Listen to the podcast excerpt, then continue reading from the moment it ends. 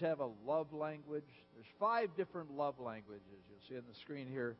Uh, words of affirmation, quality time, receiving gifts, acts of service, and physical touch. Now, all of us have uh, a particular dominant love language, but of course we receive love in all these different ways. But there is a dominant love language.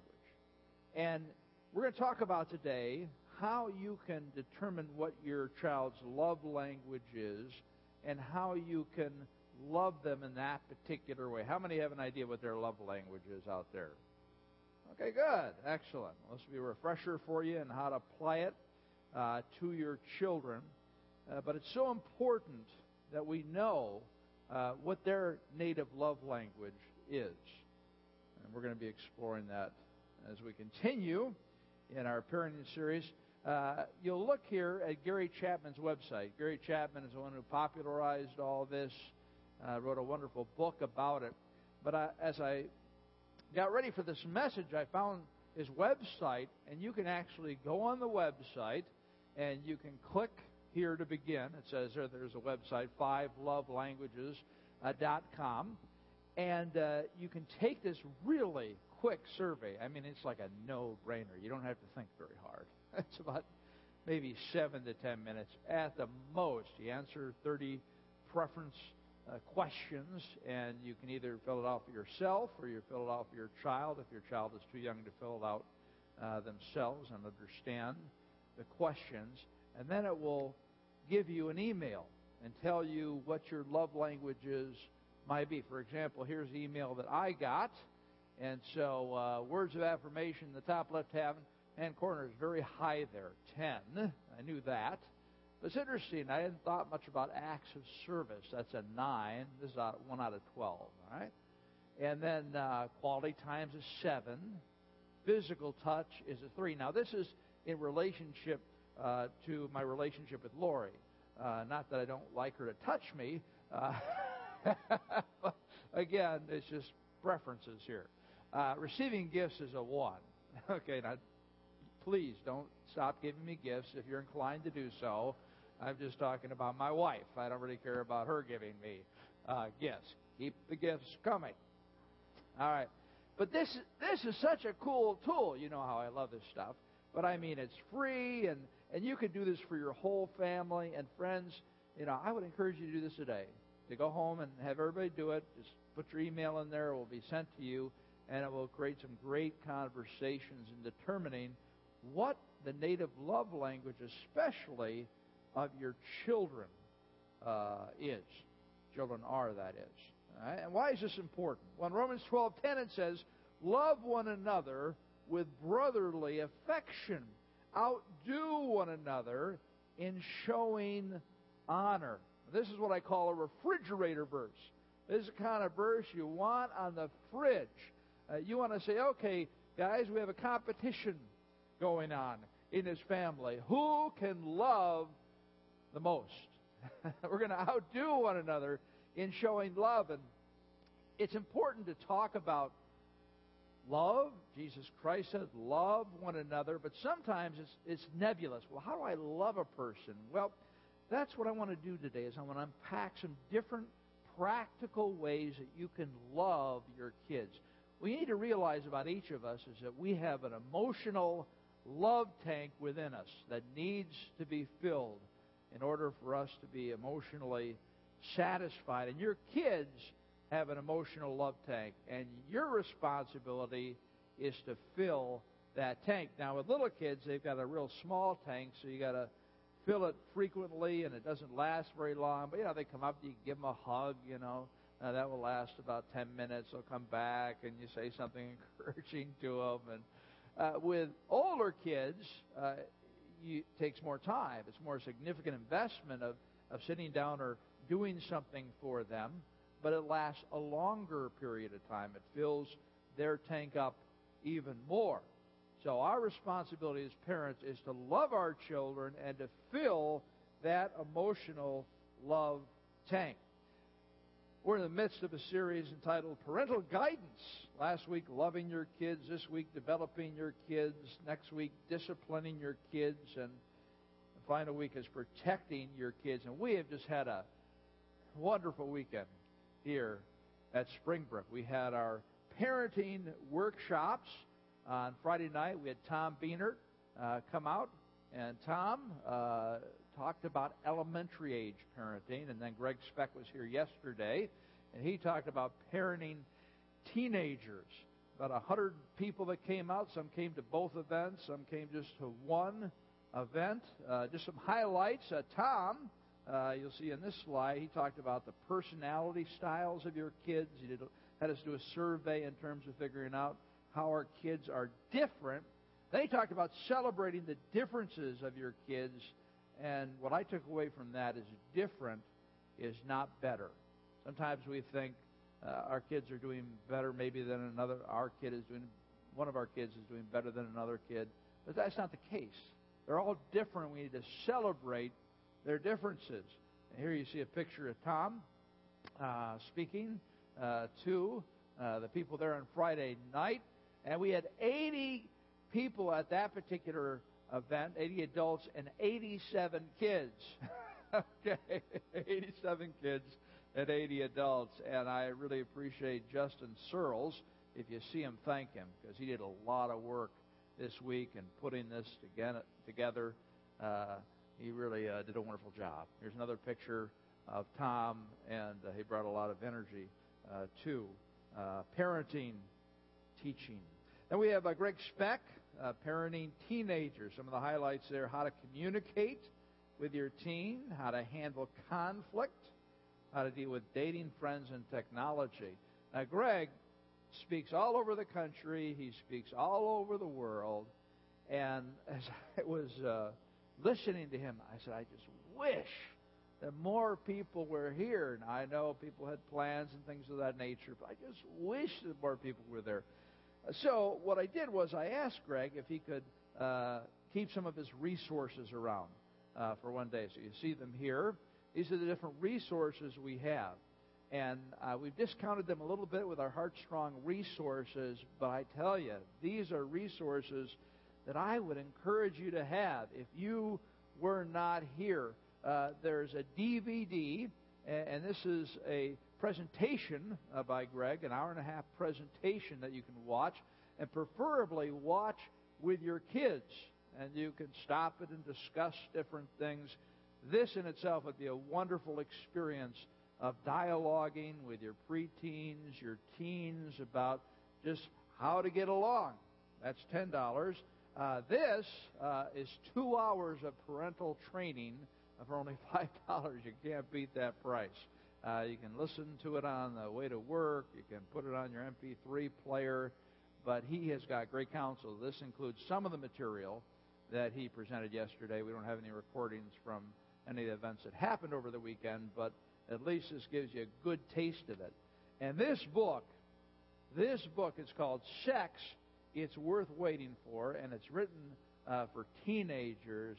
It's the best book that I've come across that deals with how to have a biblically sexual uh, orientation uh, toward uh, this very important area of our lives.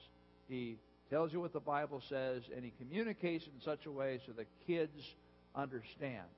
So if you have a baby in the womb, pick this book up, because you are going to need it. And when you're in the midst of the teen years, you're going to forget that I ever said it. So pick it up today, put it on the shelf, loan it out as other people need it. But I tell you, this book is the best. And I'm not making any money off this stuff. I'm just really passionate about helping all of you in parenting. And for twenty-five dollars, you can pick up some great resources here, and we'll be sending them back, so we won't have them next week. But it's right out there. I really encourage you to take advantage of that. But a great weekend. Thanks for all your help, and uh, uh, we look forward to hopefully doing some more things like that. Well, let's look at Philippians chapter two, verse four. Let each of you look not only to his own interests, but also to the interests of others.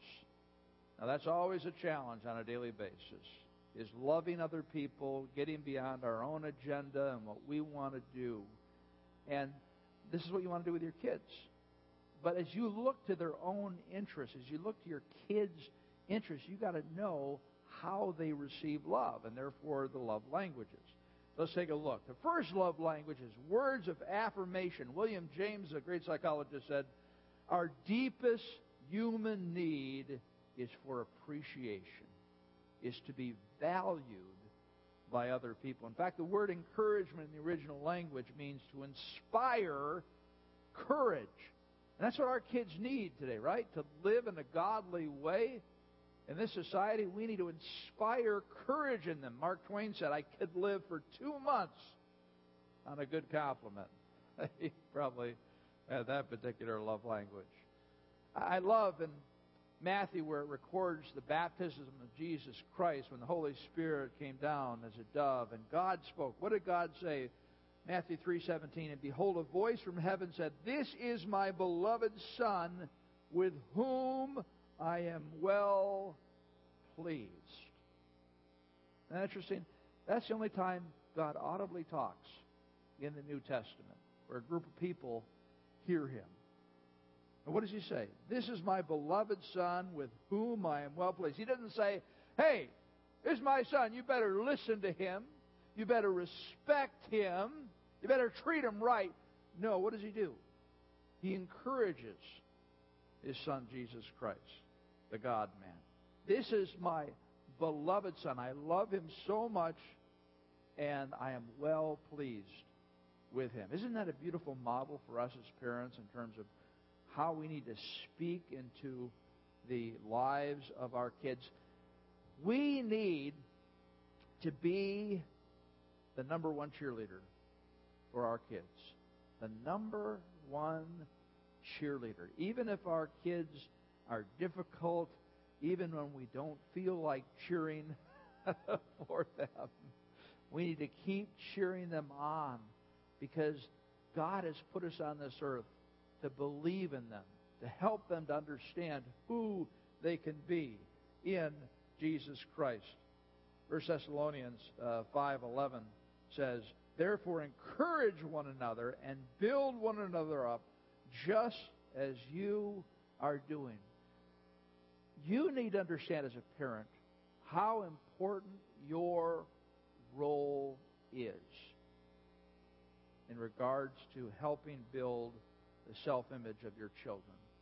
Cecil Osborne, a noted therapist, author, pastor, said, "The young child has no clear picture of himself. He sees himself only in the mirror of his parents' evaluation of himself.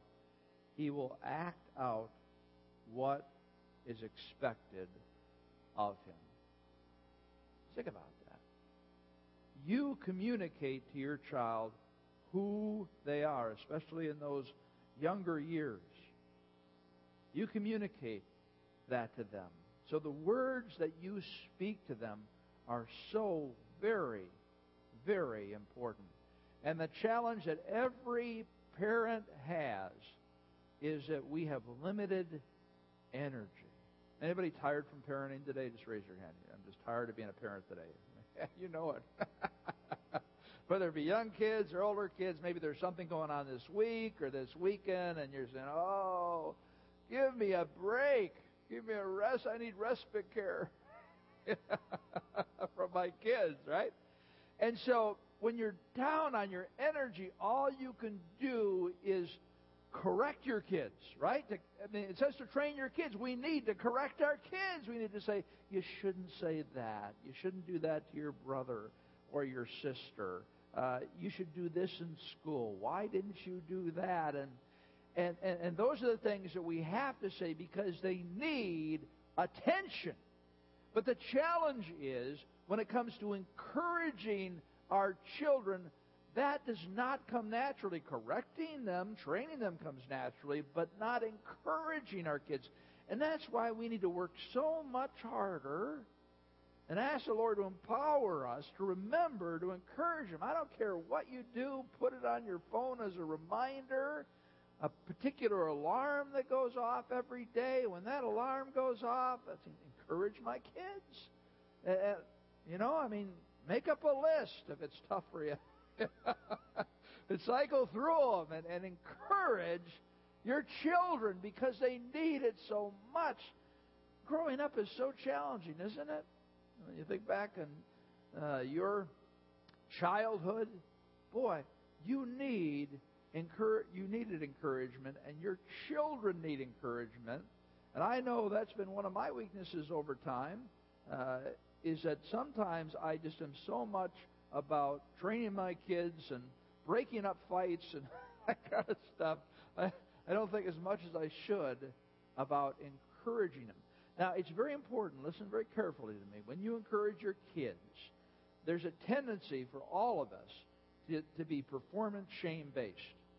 And that means when we encourage our kids, usually we're, our kids do something.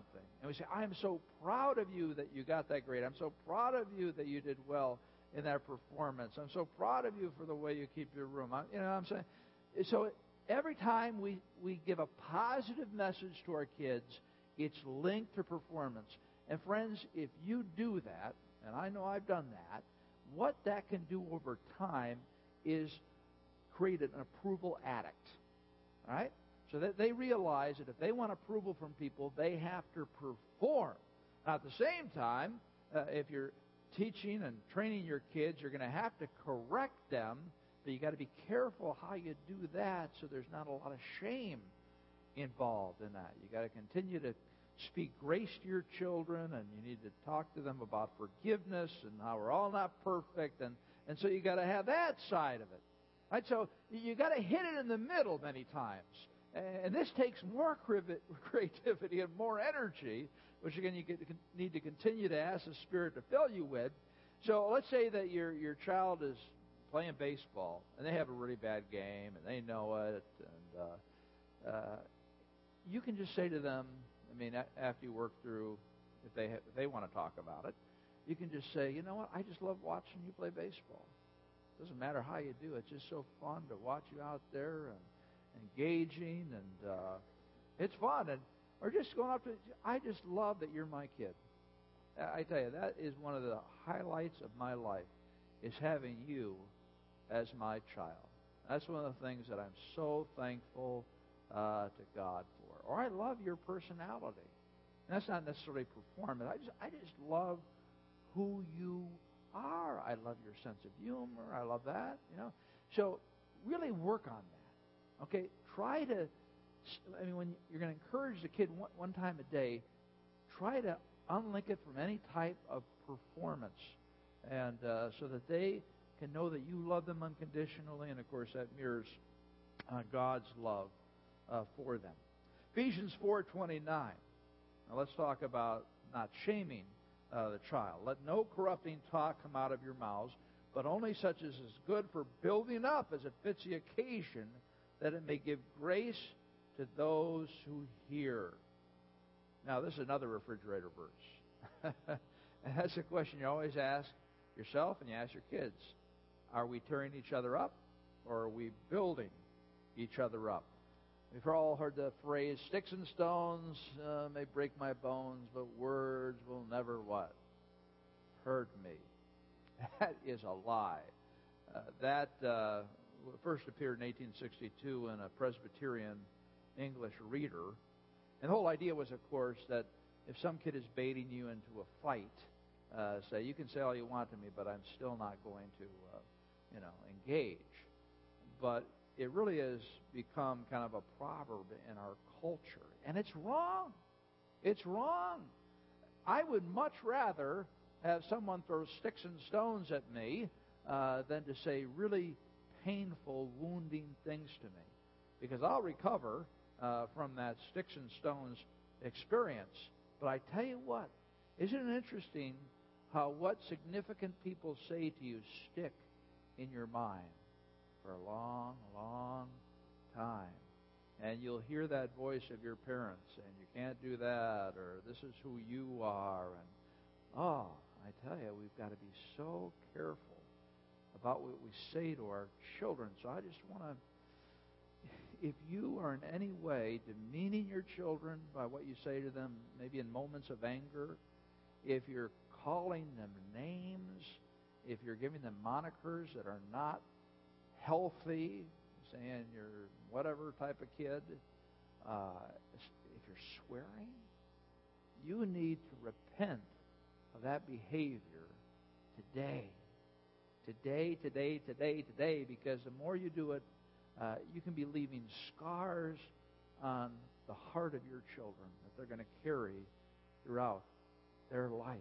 You've got to tell your wife, you've got to tell your kids, you've got to talk to somebody if you have an anger issue. Talk to somebody who can tell you how you can uh, receive God's power uh, to overcome that anger. And let me just tell you, we are all uh, weak parents, okay? We've all made a lot of mistakes. Maybe you're older here and you're thinking back on when you raised your children. I tell you, God's grace covers everything. And you never stop being a parent. So the point is, I mean, if you need to repent of something, repent of it. But don't continue to beat yourself up over it. That doesn't help anybody. That certainly doesn't help your kids. If you need to say something to your kids about how you treated them as a child, do that. And receive their forgiveness. And then move on. Uh, grandparents uh, and parents of adult children, you still have an incredible amount of influence uh, in your kids' lives. And, and don't spend all your time in guilt, because that's not God's will for you. You need to be forgiven and say, okay, God, what can I do now? I'm a broken sinner, and uh, I made a lot of mistakes in parenting, but I want to follow your lead and guide me in how I can build into my children, children's lives. And there's a lot of ways, of course, uh, you uh, can do that. Proverbs twelve twenty-five, anxiety is a man... and a man's heart weighs him down, but a good word makes him glad. A good word makes him glad. Here's an acronym uh, for the five love languages. I just can't remember all five sometimes, so I came up with an acronym. Uh, you want to fill their emotional tank, so I call it T T gas. T T gas. You might want to write this down if you like to remember things like that. But time, touch, gifts, affirmation, and service. An easy way to remember these. Let's go on here. Quality time is another one. Quality time. Mark six thirty-two speaks about the relationship that Jesus had with his disciples. So, as we read the Gospels, Jesus spent a lot of time with his disciples. He lived with his disciples as we live with our kids. He spent a lot, a lot of time talking with them. And we just have a minuscule record of Jesus Christ's life.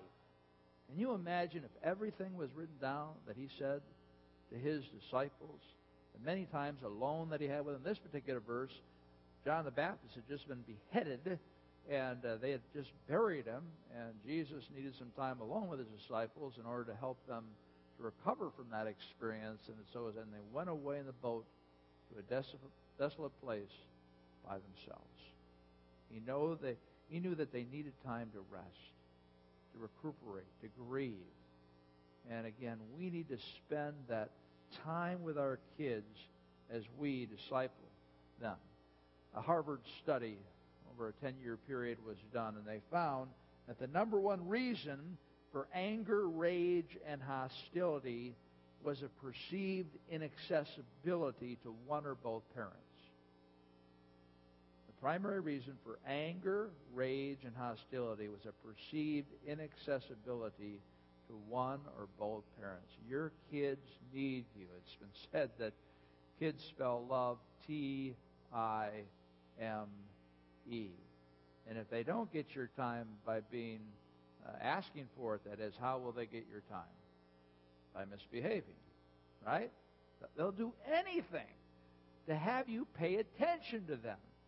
So a child will, you know, misbehave in order just so that you'll look at them and speak to them. Obviously, we don't want that to happen, right? We want to give them the time that they need so much.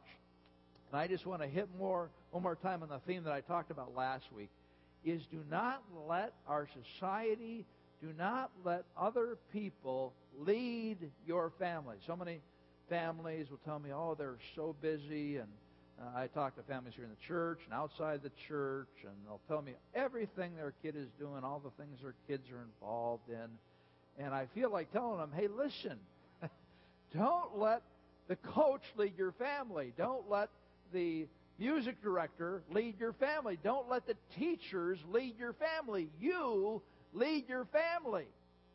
The only reason you guys are so busy is because you have chosen, either by default or by intention, to keep your family so stinking busy.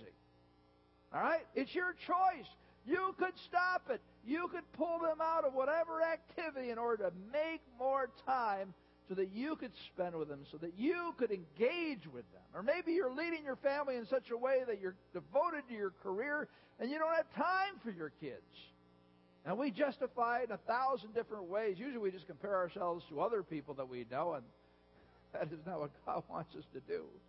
That's his justification, right? I know this is a difficult issue, but remember, this is what I want you to remember. You are the leader of your family. And if your family is out of control, if it's too busy, then it's time to say, stop. Well, I can't. You know, their grades are going to go down. Both Tom Beener and Greg Speck said, listen, listen, it doesn't matter if your kids get straight A's. I know some of you are going, whoa. You know? The most important thing is that they grow up in a Christ-centered home. And we are letting society tell us what success is. We're letting society drive our families. And it's time for you, especially men, to lead and say, hey, they don't need to be involved in that. They don't need to do that. We need to have dinner together. We need to make this a priority. Some of you men need to step back. And, and draw boundaries around your careers. Lead your families. Make time for your kids. It's hard. I know it is. It's complicated. And you might be right in the middle of it. And, and because of our culture and because you've gone to the default, you're right in the middle. And But start making steps to say, hey, listen, we only have a very limited time. I mean, my kids are grown now, and man, it just went just like that.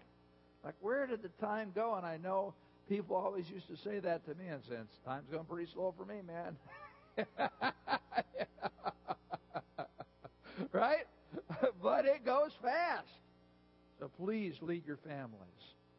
Ask God to give you wisdom in that. Uh, receiving gifts is the third love language.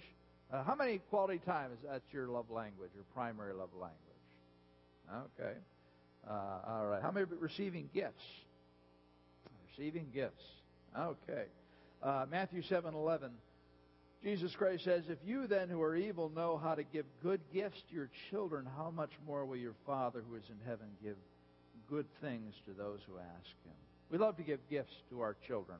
I'll be honest with you. I got one out of twelve on this one. I'm not a good gift giver.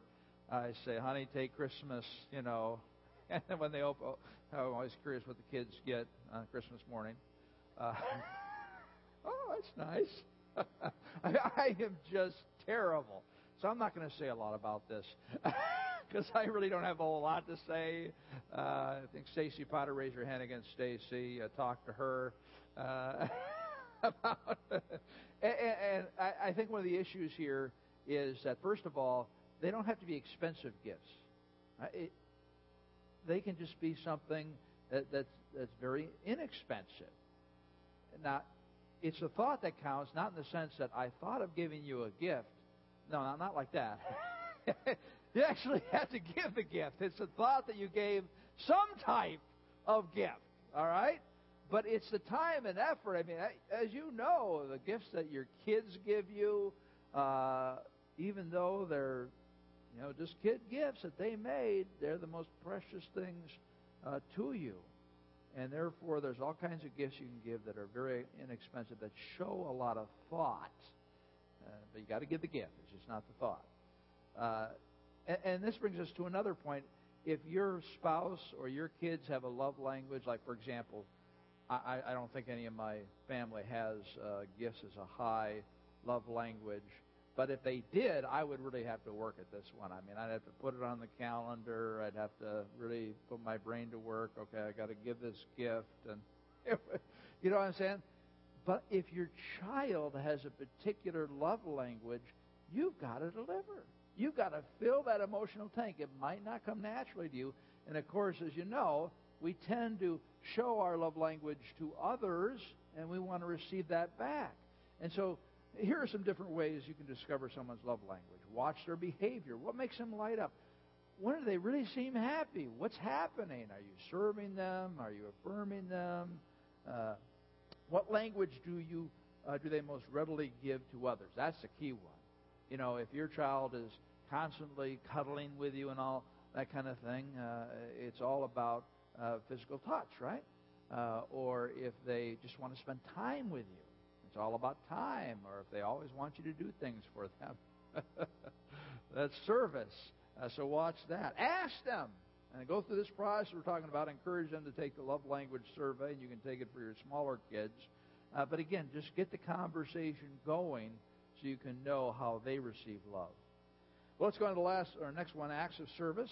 Acts of service, for even the Son of Man came out to be served, but to serve and give his life as a ransom uh, for many.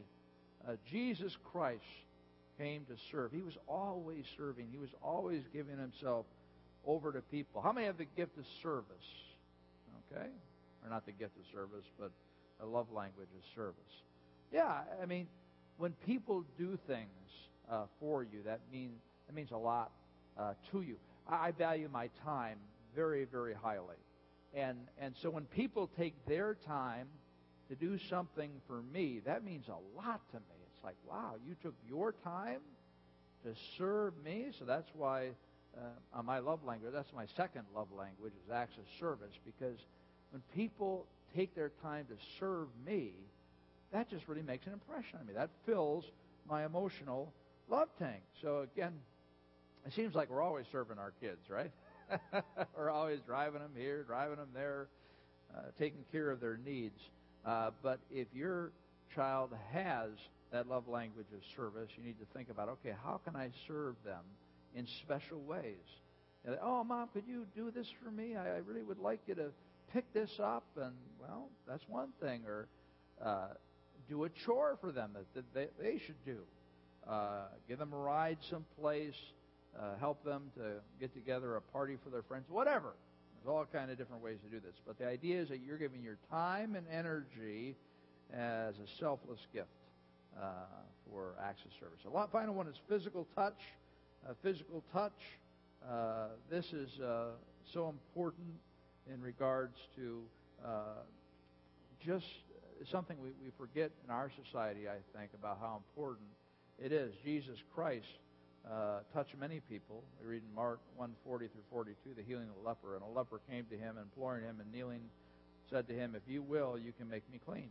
Moved with pity, he stretched out his hand and touched him, and said to him, "I will be clean." And immediately the leprosy left him, and he made, he was made clean. So he touched a leper, an outcast in that society. Nobody would touch a leper because they're afraid of getting leprosy. But as we read through the Gospels, Jesus Christ, he would spend days touching people, healing people, or bringing the children into his lap. Jesus was one who just... Uh, was very engaging in that way because he knew the importance of it. We also see it in Paul's life, Acts twenty, when he was leaving uh, the people at Ephesus. It says, "And when he had said these things, he knelt down and prayed with them all. And there was much weeping on the part of all. They embraced Paul and kissed him, being sorrowful most of all, because of the word he had spoken, that they would not see his face again. And they accompanied him out of the ship." And we, learn to, we need to learn to be huggers, appropriate huggers. We need to learn to be huggers.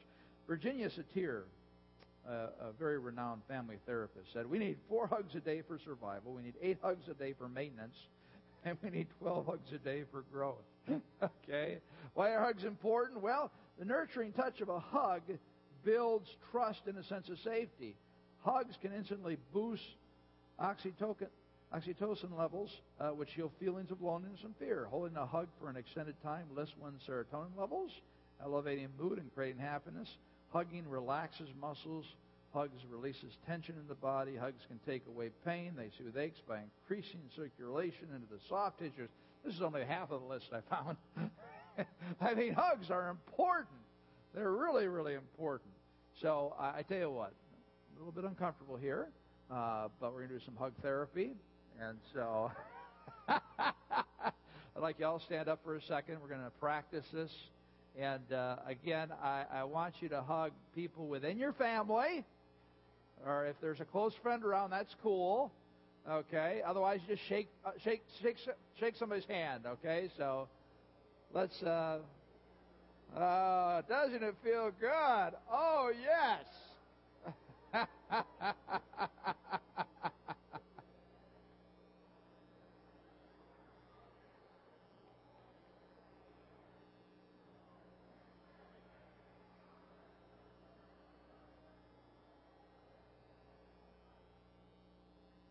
You guys look so much better, so much happier, so much more satisfied.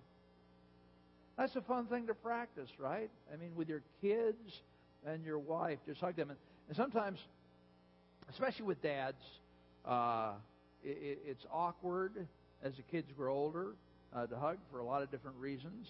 Uh, but touch is so important, whether it's wrestling with the boys or tousling their hair or just touching Uh, their shoulder, because I tell you what, guys, if you do not have appropriate touch uh, with your children as they continue to grow through their teenage years, uh, the boys are never going to learn to hug. Maybe your dad never hugged you, never touched you that often, you know, patted you on the back, whatever.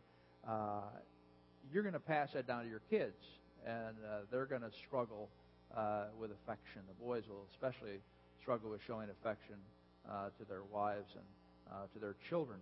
And for girls, as we know from studies, uh, if they're not appropriately hugged and touched, uh, they'll look for that affection someplace else. That's a very serious uh, thing. So talk to your wife, dads, and say, how am I doing? That's really the key thing, dads. That's what I've learned. If you really want to know what's going on and how you're doing, is talk to your wife. Okay? They're very perceptive, okay, and very wise. All right, well, let's look at the uh, love languages again. Words of affirmation, quality time, receiving gifts, acts of service, and physical touch. Again, we look at this slide, the five love languages. I encourage you, boy, this is a fun activity. It's free, doesn't take a lot of time, but go home today, do it on your smartphone, whatever. But take this quick survey, have everybody take it in your family, and then have a group discussion about it. Uh, then also Greg Speck resources I mentioned. We're talking about parenting, and uh, I really want to encourage you uh, to take advantage of these. We only have them available uh, today. Well, let's pray together. Lord, I want to thank you for all the wisdom you've given us in Scripture. You said, love one another. No, no, you're my disciples if you love one another. And certainly that starts in the family. And life is complicated, and we're imperfect, uh, and we need you. We need you to love our kids. Uh, we need your power and uh, your energy, and emotional energy uh, to do it.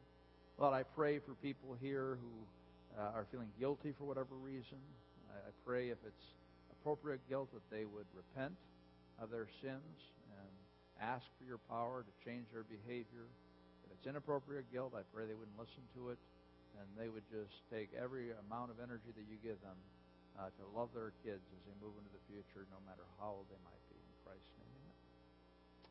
Right now we're going to have a prayer time, and if you're new to Springbrook, let me just briefly explain the purpose of this. We are a house of prayer. We believe in prayer. The Christian life is all about dependence on Jesus Christ on a daily basis, realizing how much we need him. So what we're going to do is we're going to sing a song together, but we would love to have you come forward. In fact, if those who are going to be praying could come forward at this time. Uh, and, you know, today I want to take a little different uh, approach to this.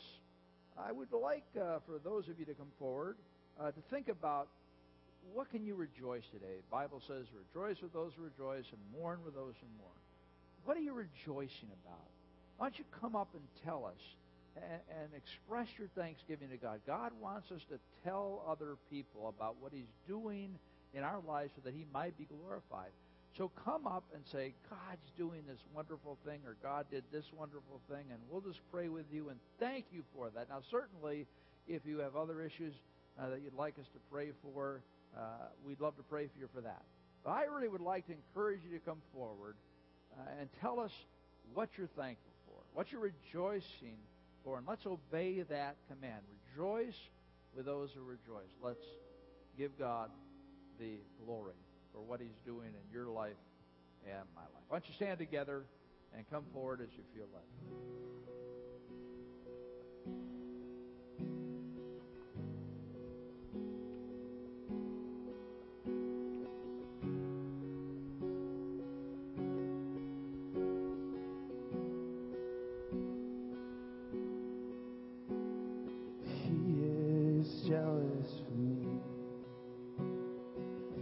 Like a hurricane, I am a tree bending beneath the weight of His wind and mercy. All of a sudden, I am unaware of these afflictions and flips by glory, and I realize just how beautiful You are and how great Your affections are for me. Oh, how He loves us so. Oh, how He loves us. How He loves us so.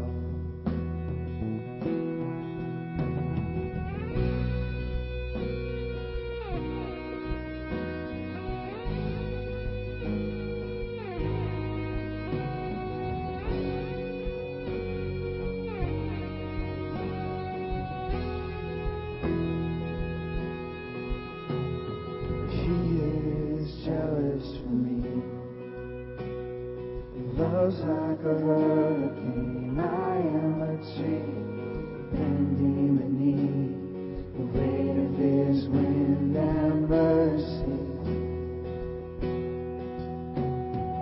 All of a sudden, I am unaware of these afflictions and eclipsed by glory, and I realize just how beautiful You are and how great Your affections are for me. Oh, how He loves us so. Oh, how He loves us. How He loves us so. Yeah, He loves us.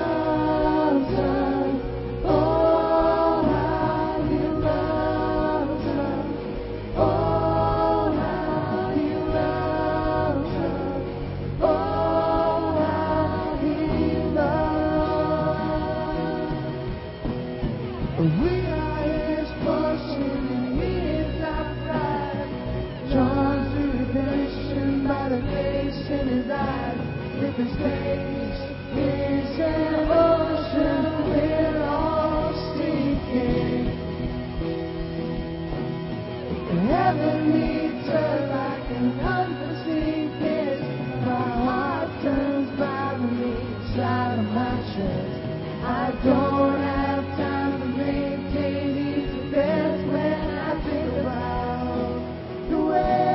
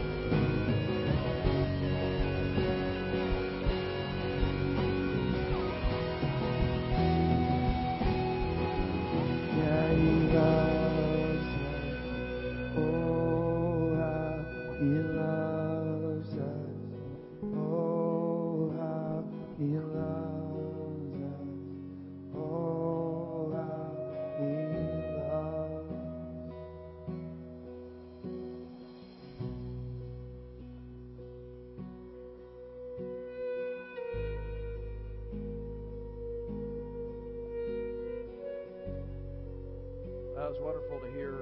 Uh, Rachel shared with me that her granddaughter uh, had a baby I was pregnant, that is, after seven years of crying. And that's just something beautiful to rejoice about, huh? Yeah. Wonderful to rejoice together. Thank you, prayer team.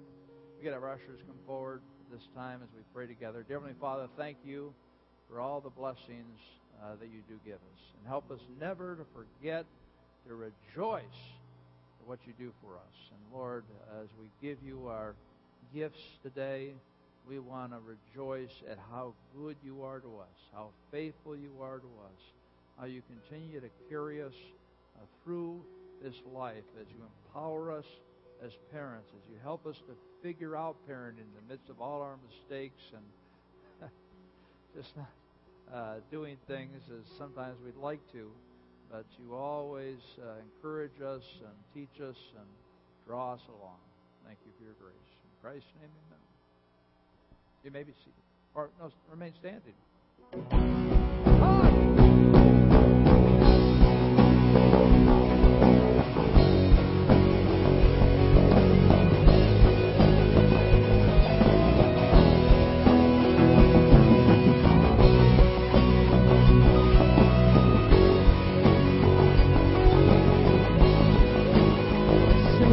God is able.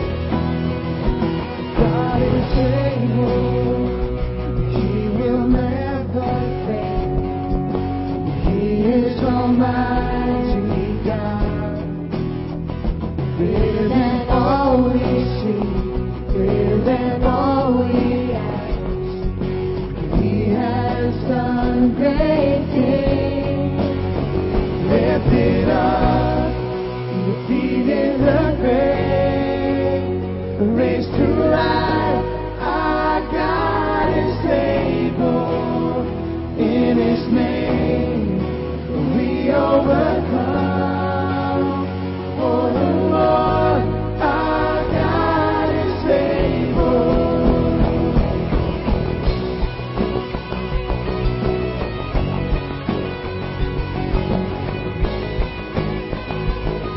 God is with us. God is with us. God is on our side. He will make a way. Far above all we know, far above all we hope, He has done great things. Lift it up, He defeated the grave.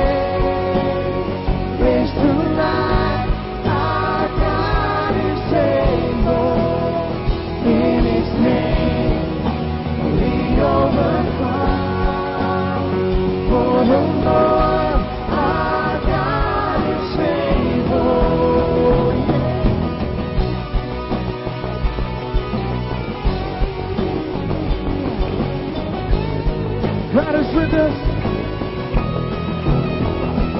God is with us.